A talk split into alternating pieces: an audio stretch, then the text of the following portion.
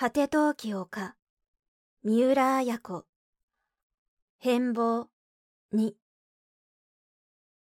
12時を過ぎて、不与はようやく2階の明子の部屋に行った。ノックをしたが返事がない。戸をそっと開けて、はっと不与は立ちすくんだ。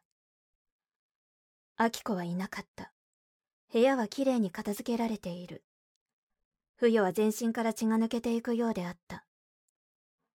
明子。明子のいない部屋に突っ立って、不与は震え声で明子の名を呼んだ。明子明子廊下に出て不与は叫んだ。2階のトイレにも他の部屋にもいない。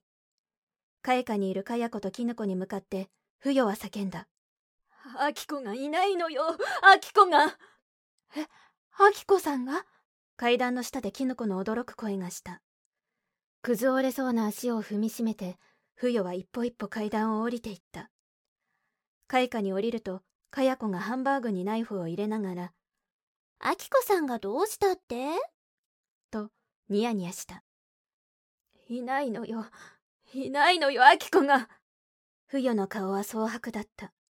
不与にとってあきこはただ一人の娘であった。あきこがいるからこそ、橋宮陽一と再婚したのだ。あきこの幸せを願って不与は再婚したのだ。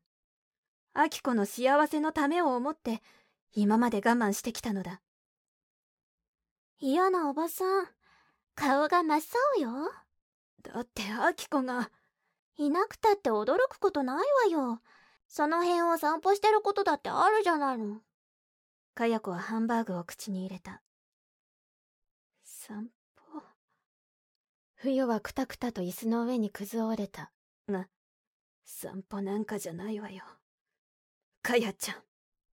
きっとして冬はかや子を見た。散歩じゃないって？かや子はうまそうにレタスの葉をバリバリ食べる。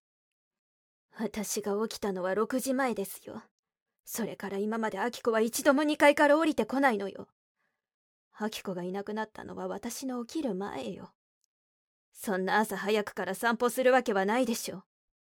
そうね。散歩にしちゃ長いわね。とすると、ふらっと旅にでも出かけたのかな？かや子は両手に持ったフォークとナイフを少しも休めずに言う。かやちゃん、これは家出よきっと。ふよはかや子を見据えた。あら、家出？へえ、どうして家出だってわかるの？ふよは唇が震えた。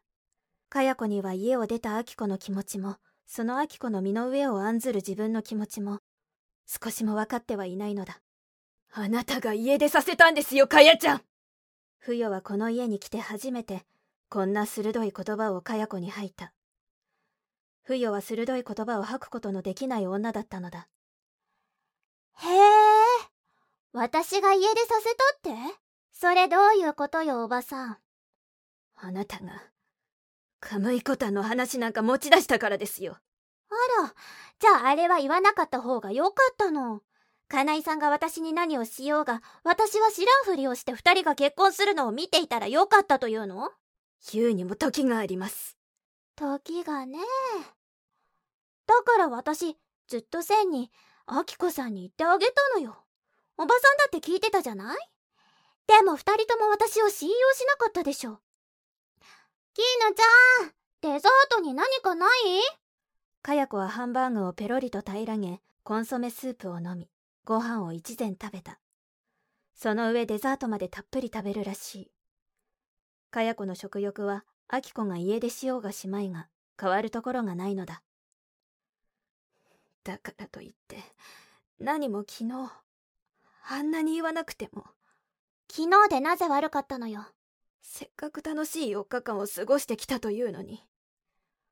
おばさん、断っておきますがね、あの人は金井さんの正体を知って失望したのよ。金井さんの正体を知らせてあげたのは私だけど、あきこさんを失望させる正体を持っていた金井さんの方が悪いのよ。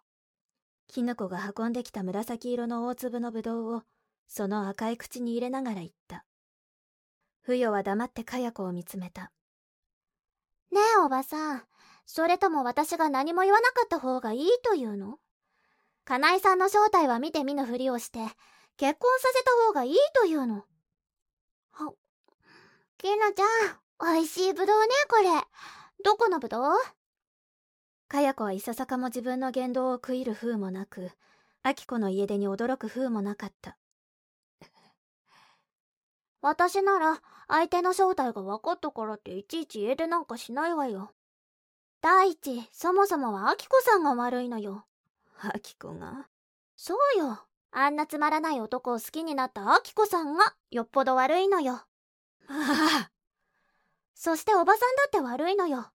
おばさん親じゃない？少しは世間を見てるんでしょ？金井さんがどんな人だったかわかんなかったの。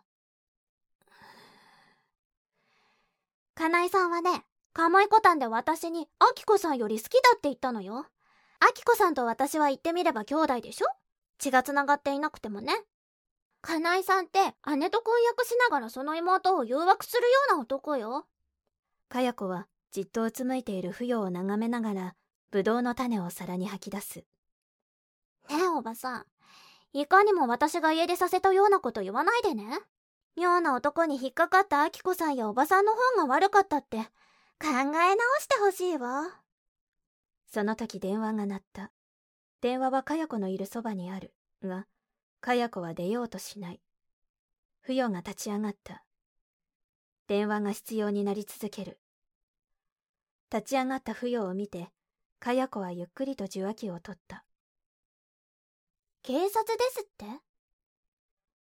かや子は不与の顔を見た。小説、果て陶器丘、集英社文庫、朗読、七瀬真由。